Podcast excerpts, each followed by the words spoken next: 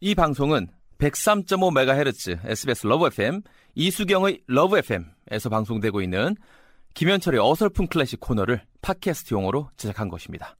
클래식의 즐거운 향연 속으로 빠져보시죠.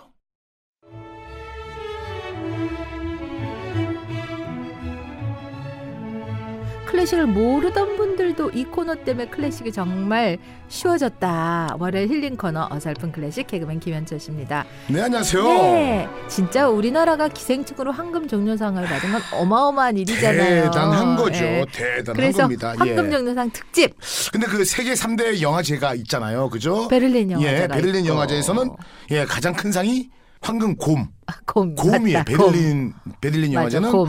황금 곰이고 네. 그다음은 베니스, 베니스 영화제가, 영화제가 있어요. 베니스에는 황금 사자. 사자. 그죠? 네. 그리고 깐에는 황금, 황금 종려. 종려. 근데 이제 뭐냐? 종려 나무 잎사귀를 얘기하는 거예요, 종려. 네네. 그쪽에 이제 깐의 뭐 상징인가 봐요. 네네네. 우리는 뭐가 있어요?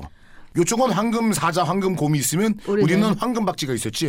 옛날에 황금 박쥐. 날아간다. 나이 나- 나오네. 황금 박쥐가 있었는데 어쨌든 간에 이렇게 말이죠. 3대 세계 영화제에서 네. 우리나라 영화가 네. 아, 국위 선양을 하고 있다는 것은 대단한 겁니다. 거기에 대한 특집입니다. 자, 두 번째. 오늘은 어떤 거예요? 아, 그 2012년도입니다. 네. 아, 역시 똑같이 깐 영화제에서 황금 종려상을 수상한 영화가 있어요. 아무르라는 아, 영화인데 사랑, 아무르. 사랑입니다. 예. 치매 맞아요. 노인 예. 내 얘기. 거기에서 나왔던 멋진 그 슈베르트의? 즉흥곡 작품 번호 90번에서 3번 곡인데 아 아무르에 대한 영화는요 쉽게 말해서 80대 노부부가 있었어요. 네. 근데 이분들은 예전에 잘 나가던 피아니스트고 음악가였던 거예요. 네. 예. 근데 이제 이들의 얘기는 아주 짧게 얘기하면은 우리 가요에 있어요. 뭐요?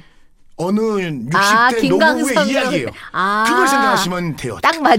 그냥 간단합니다. 어머, 쉽게 이해가 되네요. 그냥 뭐 어. 그 줄거리예요. 네. 예. 그 줄거리를 제가 말이죠 많은 분들이 아 조금 더 각인하시라고 노래하는 소절 띄웁니다. 어. 걷고 히던 그 손으로 넥타이를 내어주던 때 그런 거예요. 아, 그게. 근데 너무 예. 쉽게 이해가 되네요. 이해가 되시죠? 예, 예. 근데 예, 예. 거기에는 하, 애틋한 사랑이 있는데 네. 할아버지가 할머니를 계속해서 이 간호를 하는데 할머니가 다치고 할머니가 나중에는 정신적으로 아, 어찌 할 수 없는 상황까지 이르러서야 네. 곧 있으면 자기도 사망할 것 같으니까 내 사랑하는 부인을 열심히 간호하다가 어찌할 수가 없으니까는 이렇게 좀 안 좋게 이렇게 이렇게 좀 하고 음. 네. 끝나서 나중에 발견된다는 그 한 안타까운 영화인데 네네. 우리의 삶이기도 하지 않습니까? 맞아요. 근데 이제 이런 그- 경우가 꽤 있잖아요. 아, 근데 이제 이 80대의 노부부의 노부부. 그참 그죠 애틋한 사랑이 그대로 노무가 있습니다. 그래서 훌륭한 상도 받았는데 받았는데. 더욱 더 아, 좋았던 것은 바로 거기에 적절하게 클래식 음악이 삽입이 되는데 네. 총 말이죠 두 곡이 딱 나옵니다. 네. 아, 어떤 곡이 나오느냐 처음에는 말이죠 이 노부부가 조금 상황이 좋았을 때 자신들이 키웠던 제자 음악회를 가요. 네. 거기에서 말이죠. 아 슈베르트의 즉흥곡이 즉흥곡.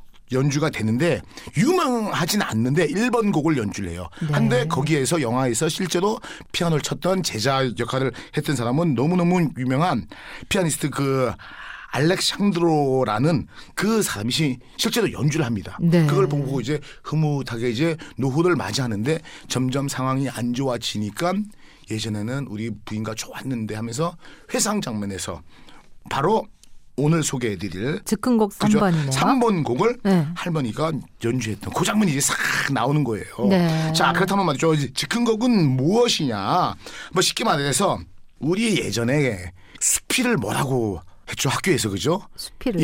예, 그냥 예, 뭐. 그냥 붓 가는데도 자신의 생각을 아하. 쓴 글 이렇게 생각하시면 네, 네, 되잖아요. 네. 바로 이 즉흥극도 아 그러한 느낌으로 아 그러니까는 작곡가가 그 당시 떠오르는 악흥이라든지 악상을 쉽게 어떠한 장르에 구애받지 않고 예 아 이렇게 쓴 그러니까는 쉽게 말해서 낭만주의 시대의 새로운 양식이 이때부터 나타난 거죠. 그것을 공헌한 것이 바로 슈베르트인데 네. 이 곡에 대한 말이죠. 재미난 게 있는데 아이러니가 네. 있는데 뭐요? 원래는 말이죠. 예.